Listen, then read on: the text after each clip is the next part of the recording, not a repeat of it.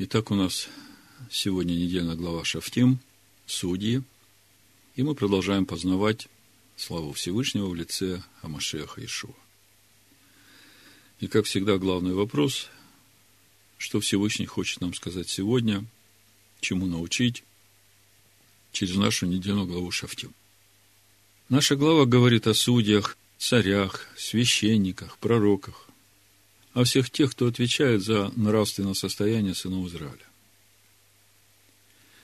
Если учесть то, что Тора нам говорит не просто о социальном устройстве общества, но о процессах сотворения человека по образу и подобию Сына Всевышнего, то если все сказанное перевести на внутренний духовный уровень процессов в человеке, то тогда можно увидеть, что каждый призванный Всевышним в Амашеях Иешуа является и царем, и священником, и пророком, и судьей. И об этом нам говорят местописания учения Машеха и апостолов. В книге Откровения, 5 главе 10 стихе мы читаем «И соделал нас царями и священниками, всесильному нашему, и мы будем царствовать на земле». Вот здесь говорится о том, что Машех Иешуа соделал нас царями и священниками. Раньше читал, думал – ну, наверное, кого-то сделал царями, кого-то сделал священниками. Далее мы читаем о том, что все ученики Ишуа Машеха имеют дух пророческий, то есть являются пророками. Это книга Откровений, 19 глава, 10 стих. Написано, «Я пал к ногам его, чтобы поклониться ему. Но он сказал мне, смотри, не делай всего, я сослужитель тебе и братьям твоим, имеющим свидетельство Иешуа. Всесильному поклонись ибо свидетельство Иешуа есть дух пророчества. И еще апостол Павел говорит, что все ученики Иешуа Машеха, все святые, являются судьями и будут судить не только житейские дела, но и мир в свое время, и даже ангелов. Это 1 Коринфянам 6 глава, 2-3 стих. Разве не знаете, что святые будут судить мир? Если же вами будет судим мир, то неужели вы недостойны судить маловажные дела? Разве не знаете, что мы будем судить ангелов? Не тем ли более дела житейские? И возникает вопрос, каким это образом каждый из нас может быть и судьей, и царем, и священником, и пророком одновременно? Это то, о чем мы сегодня будем говорить. Проповедь я так и назвал. Разве не знаете, что святые будут судить мир? – мы на этой неделе праздновали Рошходыш шестого месяца, и сразу после Рошходыш мы вошли в Шаббат. И в Рошходыш мы говорили о том, что мы входим в особенное время, когда Маше поднимается на гору ко Всевышнему со скрижалями, которые он сам приготовил для того, чтобы вместе со Всевышним записать на этих скрижалях слова завета, которые были на первых скрижалях. И это время шестого месяца мудрецы называют временем, когда царь в поле. То есть это время, когда Всевышний очень близко к каждому из нас. Об этом времени мы читаем у пророка Ишаягу, Исайя 55 глава, 6-7 стих написано «Ищите Аданая, когда можно найти его. Призывайте его, когда он близко. Да оставит нечестивый путь свой и беззаконник помыслы свои, и да обратится к Адонаю, и он помилует его, и к всесильному нашему, ибо он многомилостив». Об этом времени мы также читаем у пророка Осия, 14 глава, со второго стиха прочитаю. «Обратись, Израиль, к Адонаю Всесильному твоему, ибо ты упал от нечестия твоего. Возьмите с собой молитвенные слова и обратитесь к Адонаю и говорите ему, отними всякое беззаконие и прими во благо, и мы принесем жертву уст наших. Асур не будет уже спасать нас, не станем садиться на коня и не будем более говорить изделию рук наших, боги наши, потому что у тебя милосердие для сирот уврачую от падения их. Возлюблю их по благоволению, ибо гнев мой отвратился от них. Я буду росой для Израиля, он расцветет, как лилия, и пустит корни свои, как ливан. Расширится ветви его, и будет красота его, как маслины, и благоухание его, как от ливана. Возвратятся, сидевшие под тенью его, будут изобиловать хлебом и расцветут, как виноградная лоза. Славны будет, как вино ливанское. Что мне еще за дело до идола, скажет Ефрем. Я услышу его и презрю на него. Я буду как зеленеющий кипарис. от меня будут тебе плоды. Кто мудр, чтобы разуметь это? Кто разумен, чтобы познать это? Ибо правы пути Аданая, и праведники ходят по ним, а беззаконные падут на них. Как мы видим сейчас время, когда Всевышний сам хочет уврачевать от падения своего народа по благоволению своему, по любви своей и наполнить всех нас своим благословением. Поэтому очень важно правильно воспользоваться этим временем, которое определил Всевышний для своего народа. Тем более, что для нас очень важно не просто прийти с покаянием, для нас очень важно дать Всевышнему свидетельство новой природы в нас. Причем мы должны все понимать, что от нас требуется только огромное желание и усердие. А делать эту природу в нас будет сам Всевышний в своем Сыне.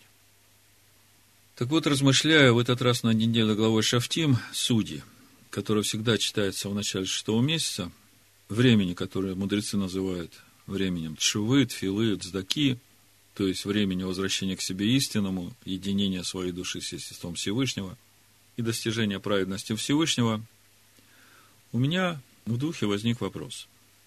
Каким это образом каждый из нас может быть и судьей, и царем, и священником, и пророком одновременно? И вслед за этим еще один вопрос. А в грядущем мире тоже будут судьи и надзиратели? Или же это только до времени исправления? Когда я говорю о грядущем мире, я говорю не о седьмом тысячелетии, когда в это время будет править Ишуа Машех со своими священниками, а я говорю о восьмом дне, о том времени, когда наступит новое небо и новая земля. Может, кому-то покажется, что эти вопросы не связаны между собой, но, по моему разумению, именно ответ на эти вопросы поможет нам правильно понять главную суть того, что Всевышний хочет нам сегодня сказать через нашу недельную главу Шафтим. Давайте попробуем с этим разобраться. Начало нашей главы говорит о том, что сынам Израиля, когда они войдут в обетованную землю, им нужно будет поставить судей и надсмотрщиков во всех жилищах своих по коленам своим. Это Дворим 16 глава, 18-20 стих я прочитаю. Во всех жилищах твоих, которые Адонай Всесильный твой даст тебе, поставь себе судей и надзирателей по коленам твоим, чтобы они судили народ судом праведным. Не извращай закона, не смотри на лица и не бери даров, ибо дары ослепляют глаза мудрых и превращают дело правых. Правды, правды ищи, дабы ты был жив и овладел землею, которую Адонай Всесильный твой дает тебе. И читая эти строки, невольно задаешься вопросом, а почему Маша снова повторяет заповедь, которая была дана уже в главе Мишпатим? Например, в 22 главе книги Шмот, с 8 стиха написано, «А если не найдется вор, пусть хозяин дома придет пред судей». То есть, глава Мишпатим, мы видим, что уже судьи есть. И поклянется, что не простер руки своей на собственность ближнего своего о всякой вещи спорной, о вале, об осле, об овце, об одежде, о всякой потерянной вещи, о которой кто-нибудь скажет, что она его. Дело обоих должно быть доведено до судей. Кого обвинят судьи, тот заплатит ближнему своему двое. То есть мы видим, что судьи уже были. Мы знаем, что глава Мишпатим в переводе «Законы справедливого суда» дана Всевышним Маше сразу после того, как народ отказался слушать голос Всевышнего – и просил, чтобы Всевышний больше им не говорил. Чтобы Маше говорил со Всевышним и передавал им все, что скажет Всевышний. Другими словами, заповеди справедливого суда Всевышний дает народу, который отказался идти путем внутреннего делания. И забегая вперед, чтобы было ясно дальше, о чем мы будем говорить, следует сказать, что пока народ шел путем внутреннего делания, то народу не требовался этот институт судей и надзирателей для наведения порядка в обществе. Почему не требовался? Потому что путь внутреннего делания подразумевает, что каждый человек сам за всякий свой проступок должен судить себя по своей совести. И в предыдущие разборы этой недельной главы мы говорили о том, что совесть является в человеке тем духовным инструментом, который сравнивает поступки человека с истинной божественной природой в человеке. А эта природа была вложена в него еще в день его сотворения, когда Всевышний, сотворив человека из праха земного, вдунул в него дыхание жизни. Мы знаем, что дыхание жизни – это и есть Машиах, живое Слово Всевышнего. И поэтому душа стала живой. И с тех пор, даже человеку, который не рожден свыше и не имеет знания законов Торы, совесть его всегда свидетельствует ему о том, где он поступает не по истине, а по лукавству своего сердца. И об этом мы читаем в послании римлянам, второй главе. Апостол Павел говорит, э, я читаю с 9 стиха, «Скорбь и теснота всякой души человека, делающего злое. Во-первых, Иудея, потом и Елена. Напротив, слава и честь и шалом всякому, делающему доброе. Во-первых, Иудею, потом и Елену. Ибо нет лицеприятия у Всевышнего. Те, которые, не имея закона, согрешили, вне закона и погибнут. А те, которые под законом согрешили, по закону осудятся. Потому что не слушатели закона праведны перед Всевышним, но исполнители закона оправданы будут. Ибо когда язычники, не имеющие закона, по природе законное делают, то не имея закона, они сами себе закон. Они показывают, что дело закона у них записано в сердцах, о чем свидетельствует совесть их и мысли их, то обвиняющие, то оправдывающие одна другую в день, когда по благовествованию моему Всевышний будет судить тайные дела человеков через Ишуа Машех. Как мы видим, совесть и мысли в человеке свидетельствуют о том, где человек поступает по правде, а где делает зло. Другое дело, что совесть человека, который постоянно делает зло и коснеет в нем, такая совесть, ее голос становится все тише и тише, и приходит такой момент, когда человек перестает слышать голос своей совести, коснеет в своем грехе, написано у Экклезиаста. Вот в таком обществе действительно нужны и надзиратели, и судьи, чтобы поддерживать порядок в обществе. Но мы также знаем, что когда человек приходит в раскаяние перед Всевышним, с верой в искупительную жертву Ишуа Машеха, происходит не только возрождение в нем небесной составляющей его души, но и совесть его обновляется и становится очень чувствительной к свидетельству Духа Святости, живущего в возрожденном человеке. Так вот, почему же Маше снова повторяет заповедь о судьях, если судьи уже есть в народе? Вы помните, как Итро пришел к Маше в стан, когда они расположились у горы Хариф? Готовились ко встрече со Всевышним. И Итро, видя, как народ приходит к Маше просить суда у Всевышнего, дает ему совет поставить судей – чтобы те судили маловажные дела, а с трудным приходили к нему. Когда мы разбирали эту тему, мы говорили о том, что просить суда у Всевышнего, это значит судить себя самому и просить у Всевышнего помощи в избавлении от того греховного корня, который заставляет человека делать грех. А то, что предлагает Итро, это чисто административное управление обществом людей, когда судьи определяют по существующему в этом обществе закону справедливую меру наказания для человека, сделавшего злое. То есть совсем разные цели у этих двух вариантов суда.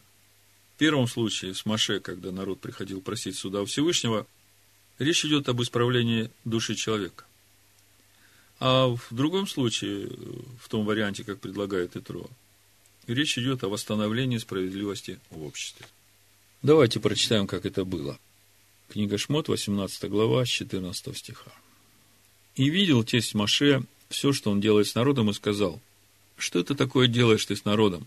Для чего ты сидишь один, а весь народ стоит перед тобой с утра до вечера?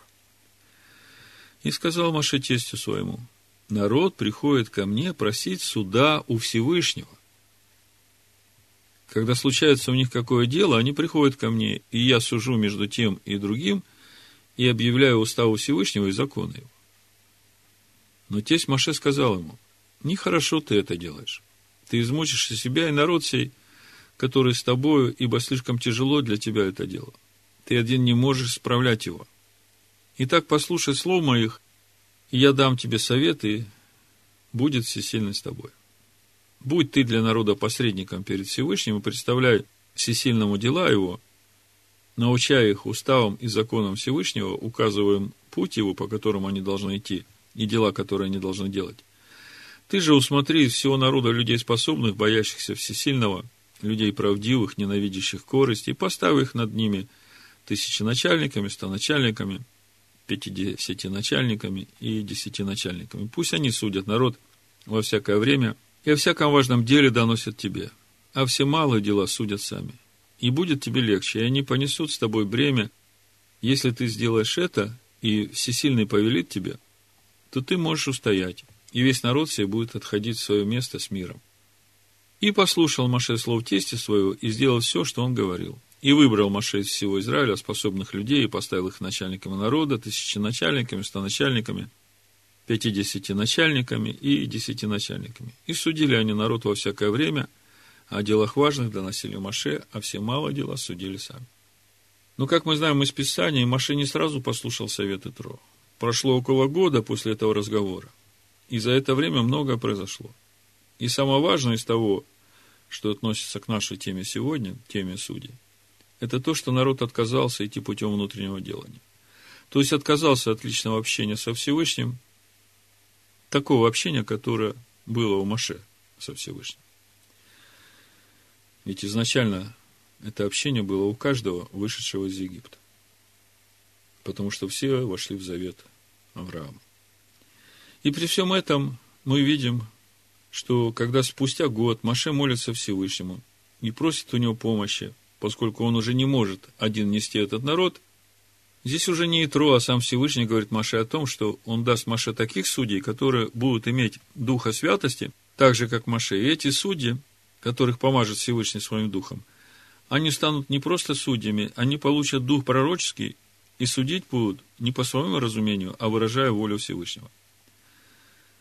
Вот это как раз то, что приближает нас к ответу на наш первый вопрос. Каким это образом каждый из нас может быть и судьей, и царем, и священником, и пророком одновременно. Давайте посмотрим на этих судей, которые будут помощниками Маше в деле духовного возвращения сынов Израиля на пути в обетованную землю, об основном их э, вот этом отличающем качестве. Числа Бамидбар, 11 глава, 14 стих, и дальше написано «Я один не могу нести всего народа сего», это Маше говорит, потому что он тяжел для меня. Когда ты так поступаешь со мной, то лучше умертви меня, если я нашел милость перед очами твоими, чтобы мне не видеть бедствия моего. И сказал Адонай Маше, собери мне семьдесят мужей из старейшин Израиля, которых ты знаешь, что они старейшины и надзиратели его. И возьми их к скине собрания, чтобы они стали там с тобой. Я сойду и буду говорить там с тобою, и возьму от духа, который на тебе, и возложу на них, чтобы они несли с тобой бремя народа, а не один ты носил. И дальше 24 стих в этой же главе Маше вышел и сказал народу слова Аданая, и собрал 70 мужей из старейшин народа, и поставил их около скини. Ну, вы знаете, что там, если по 6 человек от каждого колена брать, 12 колен, то получается 72 человека, но Всевышний сказал 70, поэтому двое там по жребию остались в стане. И сошел Адонай в облаке и говорил с ним, и взял от духа, который на нем, и дал 70 мужам старейшинам. И когда почил на них дух, они стали пророчествовать. Но потом перестали. Двое из мужей оставались в стане, одному имя Алдат, а другому имя Мадат. Но и на них почел дух, и они пророчествовали в стане. И прибежал отрок и донес Маше и сказал, Илдат и Мадат пророчествуют в стане. В ответ на это Негоша бен Нун, служитель Маше, один из избранных его, сказал, «Господин мой, запрети им». Но Маше сказал ему, «Не ревнуешь ли ты за меня?» О, если бы все в народе Аданая были пророками, когда бы Адонай послал Духа Своего на них. Как мы видим из всей этой истории, судьи, которых Всевышний дает в помощь Маше, чтобы они помогали ему нести бремя народа сего, все получили Духа, который был и на Маше. И это Духа Машеха, котором пребывает Дух Всевышнего. И они стали не просто судьями, они стали пророками, и все это только благодаря Духу Амашеха, вошедшему в их сердца. Подведем короткий итог первой части нашего разговора. Нам нужно было увидеть главную суть судей в народе Всевышнего, которая помогала им судить судом Всевышнего. И как мы увидели, суть этого качества, которое сделало их и пророками, и судьями, это присутствие Духа Всевышнего в них. То есть они одновременно были и пророками, и судьями. То есть один человек являлся и пророком, и судьей. Другими словами, истинные судьи в народе Израиля, если говорить о судьях, то это те, кто имеет Дух Всевышнего. Мы видим, как судил Маше народ. народ приходил просить суда у Всевышнего, то есть не как Маше рассудит, а как Всевышний рассудит. А это было возможно именно потому, что в Маше пребывал дух Амашеха, в котором пребывал дух Всевышнего. Также мы знаем из книги Судей, что все, кого поставлял Всевышний судьями в народе, все они имели Дух Всевышнего и водительство Духа Всевышнего. Последним из таких судей был пророк Самуил, Шмуэль. Потом народ попросил себе царя. Так вот, про пророка Шмуэля мы читаем, что он был не только пророком, но и судьей. Это 1 Царств, 7 глава, 15-16 стих написано. «И был Самуил судьей Израиля во все дни жизни своей. Из года в год он ходил и обходил Бейтель, и Галгал, и Массифу, и судил Израиля во всех сих местах. И мы помним эту историю, когда народ потребовал царя, чтобы царь судил их. И об этом есть в нашей недельной главе о царе и о его полномочиях. И Всевышний говорит, «Э, если захочешь выбрать царя, то есть это не заповедь, если ты захочешь, то тогда этот царь должен быть из твоего народа. Так вот, э, когда мы смотрим, как это было в первый раз в истории Израиля в обетованной земле, то мы видим, что когда народ попросил царя, то Всевышний предлагает Самуилу помазать царя Саула. И при этом мы читаем о том, как Всевышний переворачивает сердце Саула, делает его другим человеком и дает ему дух пророческий. Давайте почитаем немножко эту историю, потому что она может нас многому научить. Первое царство, 8 глава, с 1 по 9 стих написано, «Когда же состарился Шмуэль, то поставил сыновей своих судьями над Израилем. Имя старшему сыну его Иаиль, а имя второму сыну его Авия. Они были судьями в Бершеве. Но сыновья его не ходили путями его, а уклонились в корости, брали подарки и судили превратно. И собрали все старейшины Израиля, пришли к Шмуэлю в Раму и сказали ему, вот ты состарился, а сыновья твои не ходят путями твоими. Итак, поставь над нами царя, чтобы он судил нас. Видите, царь для того, чтобы судить. Одна из первых обязанностей царя. И поэтому мы понимаем суть молитвы царя Соломона, когда он просит Всевышнего не души врагов, не драгоценности, а чтобы он мог правильно судить, чтобы он мог различать, где добро и зло, он просит премудрость Всевышнего. Мы последние разборы недельной главы уже несколько раз обращались к этому эпизоду, потому что это очень важно для нас. Дух премудрости просит Шмуэль. Всевышний дает ему дух премудрости, сердце мудрое и разумное, как мы читаем. И вот народ приходит, просит царя, чтобы он судил их, и не понравилось слово сие Шмуэлю когда они сказали, дай нам царя, чтобы он судил нас. И помолился Самуил Адонаю и сказал Адонай Самуилу, послушай голоса народа во всем, что они говорят тебе, ибо не тебя они отвергли, но отвергли меня, чтобы я не царствовал над ними. Как они поступали с того дня, в который я вывел их из Египта, и до сего дня оставляли меня и служили иным богам. Так поступают они с тобою, и так послушай голоса их, только представим и объявим право царя, который будет царствовать над ним. Ну, мы дальше знаем, там я сокращаю, Шмуэль объявляет обязанности сынов Израиля по отношению к царю и полномочия царя. И потом Всевышний указывает Шмуэлю на Саула, как царя для Израиля. И в 10 главе уже с 1 по 7 стих мы читаем. «И взял Шмуэль сосуд с елеем, и вылил на голову его, и поцеловал его и сказал, вот Адонай помазывает тебя в правителя наследия своего. Когда ты теперь пойдешь от меня, то встретишь двух человек близ гроба Рахеля на пределах Беньямина, Целцахи. И они скажут тебе, нашлись ослицы, которых ты ходил искать, и вот отец твой, забыв об ослицах, беспокоится о вас, говоря, что с сыном моим. И пойдешь оттуда далее, и придешь к Дубраве Фаворской, и встретят тебя там три человека, идущих к всесильному Байтель. Один несет трех козлят, другой несет три хлеба, а третий несет мех с вином.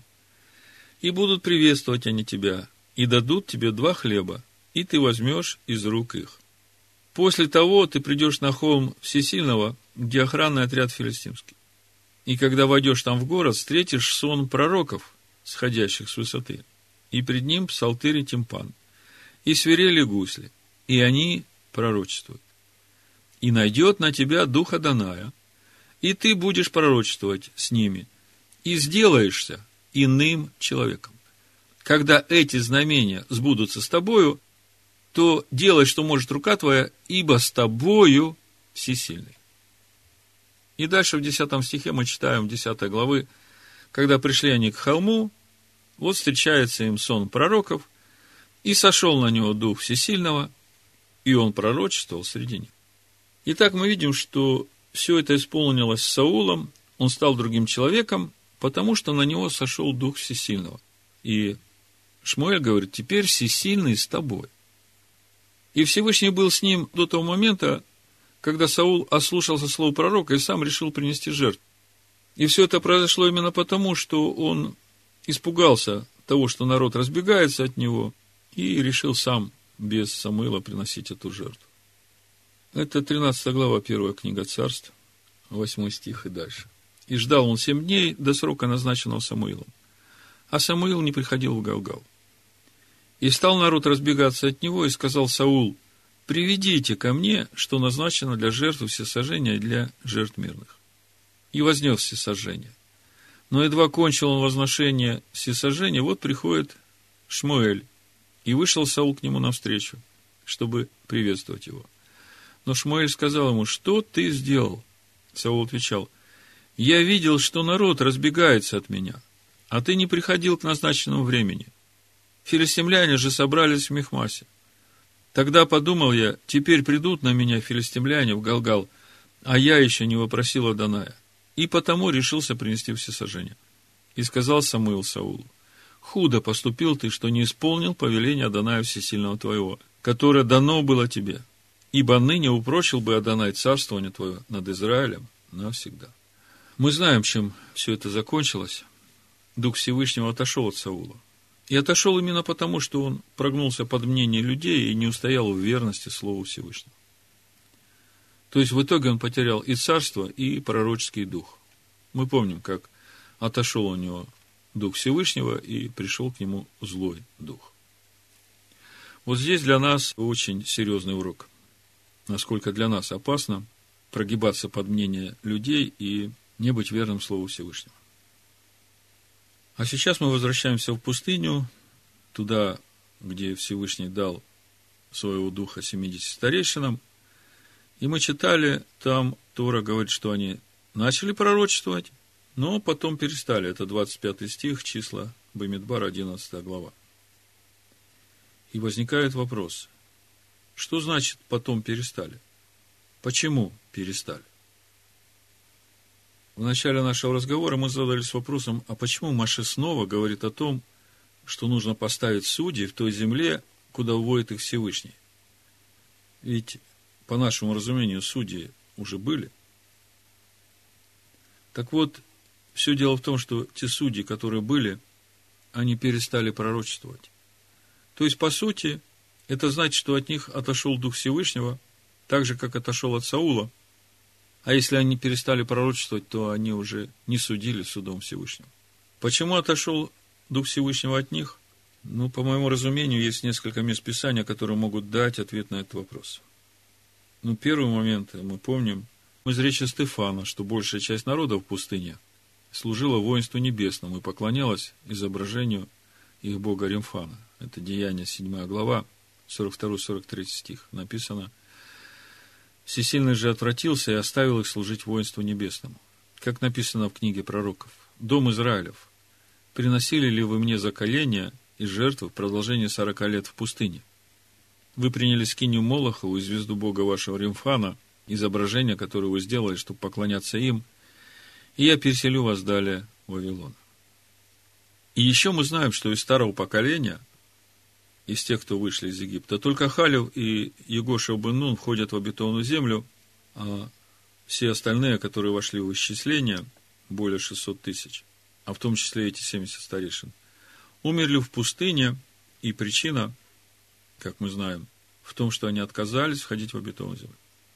То есть, если все это вместе сложить, можно понять, почему они перестали пророчествовать, и почему Маше снова говорит о том, что нужно поставить судей в той земле, куда уводит их Всевышний. И когда мы все это вместе складываем, мы начинаем видеть в тех словах, которые говорит Маше, то главное требование, которое выдвигает Всевышний через Маше этим судьям. И суть этого требования, чтобы все судьи были водимы Духом Всевышнего. Давайте вот теперь посмотрим, что говорит Маше о судьях, и попробуем это увидеть. Дворим, 16 глава, 18-20 стих написано. «Во всех жилищах твоих, которые Адонай Всесильный твой даст тебе, поставь себе судей и надзирателей по коленам твоим, чтобы они судили народ судом праведным». В Торе написано «Мишпат цедек». И как мы понимаем, для того, чтобы человек мог судить судом праведным, в нем должен быть Дух Всевышнего. Дальше читаем. «Не извращай закона, не смотри на лица, не бери даров, ибо дары ослепляют глаза мудрых и превращают дело правых. Мы знаем, что Дух Всевышнего отошел от Саула именно потому, что он стал смотреть на лица.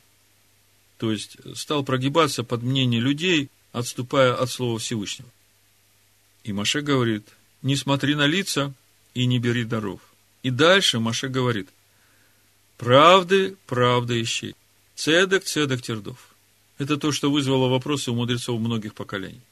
И мы сейчас более подробно посмотрим, что это значит, дочитаем до конца. Дабы ты был жив, то есть правды, правды ищи, дабы ты был жив, и овладел землею, которую Адонай Всесильный твой дает тебе. То есть, живым будет и судья, и народ, который он судит. Если этот судья найдет этот цедок, цедок, и тогда народ овладеет землей. Что же значит слова Всевышнего, сказано через Маше «цедек, цедек, тюрдов».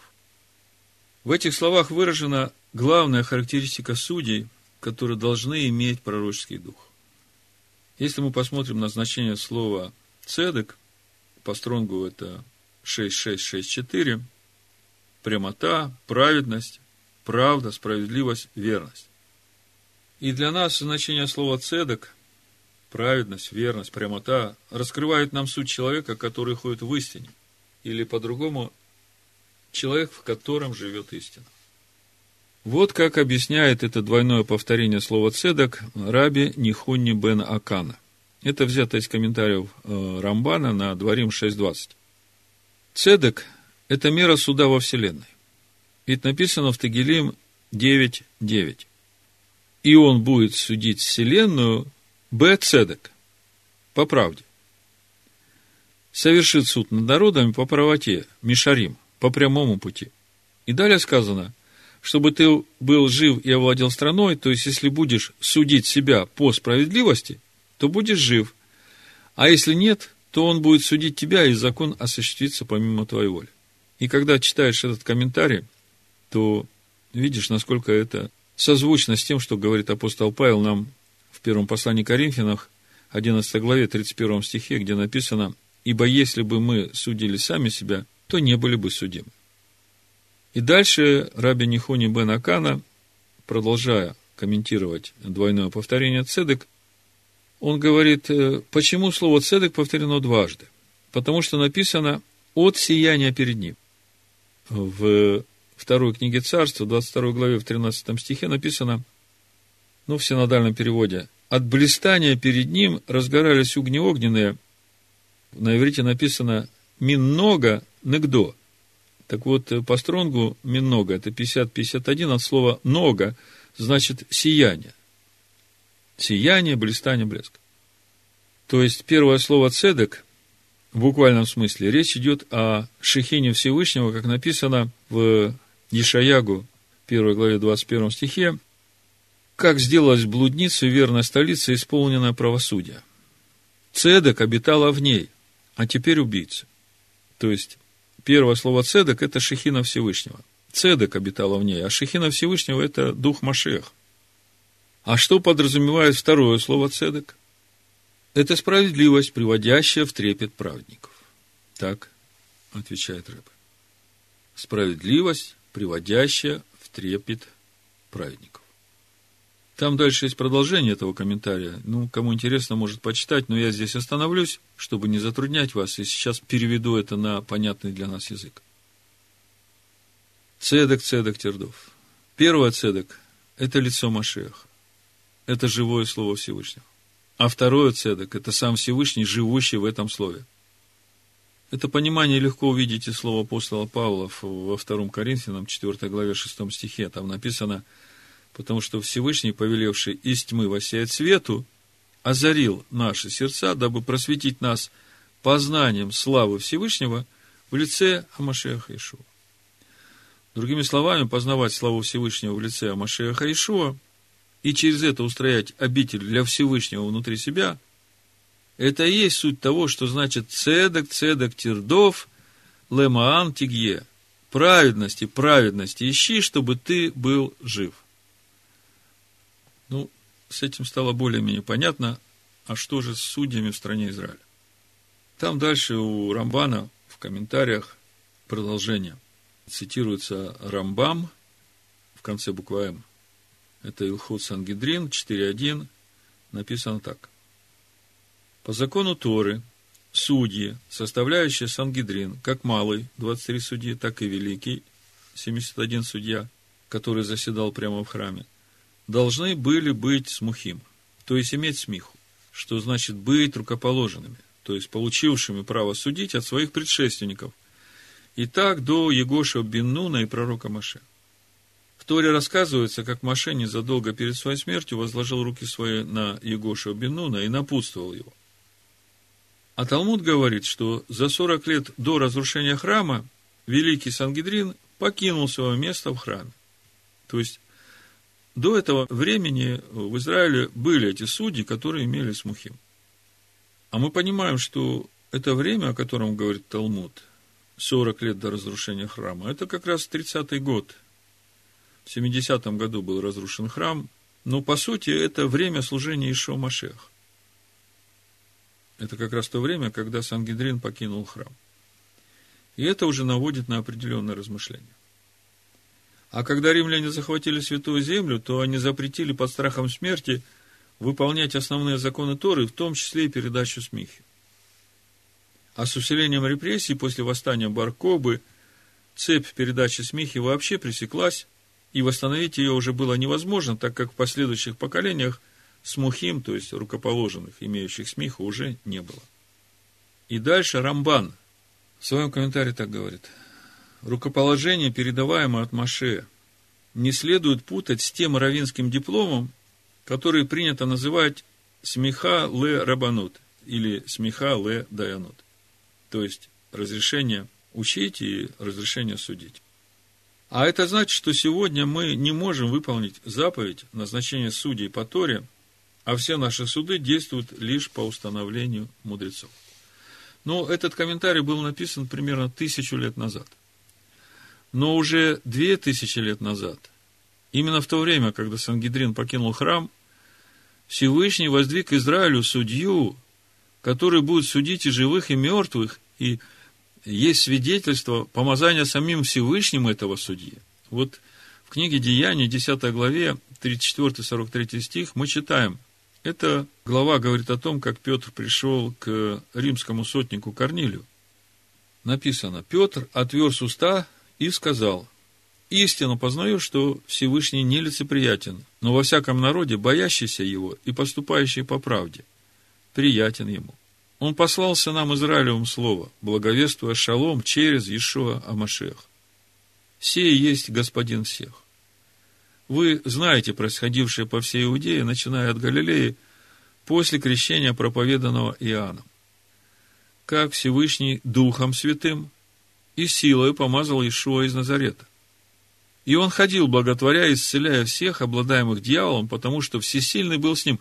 Видите, ключевые маркеры, то, что мы сейчас читали в Торе, присутствие Духа Святого, всесильный с тобой, Шмуэль говорит э, Саулу, когда все это произойдет с тобой. Все это мы видим произошло с Ишуа. И Петр дальше говорит, и мы свидетели всего, что сделал он в стране иудейской, в Иерусалиме, и что, наконец, его убили, повесив на древе. Всего Всевышний воскресил третий день и дал ему являться не всему народу, но свидетелям, предызбранным от Всевышнего, нам, которые с ним ели и пили, по воскресении его из мертвых.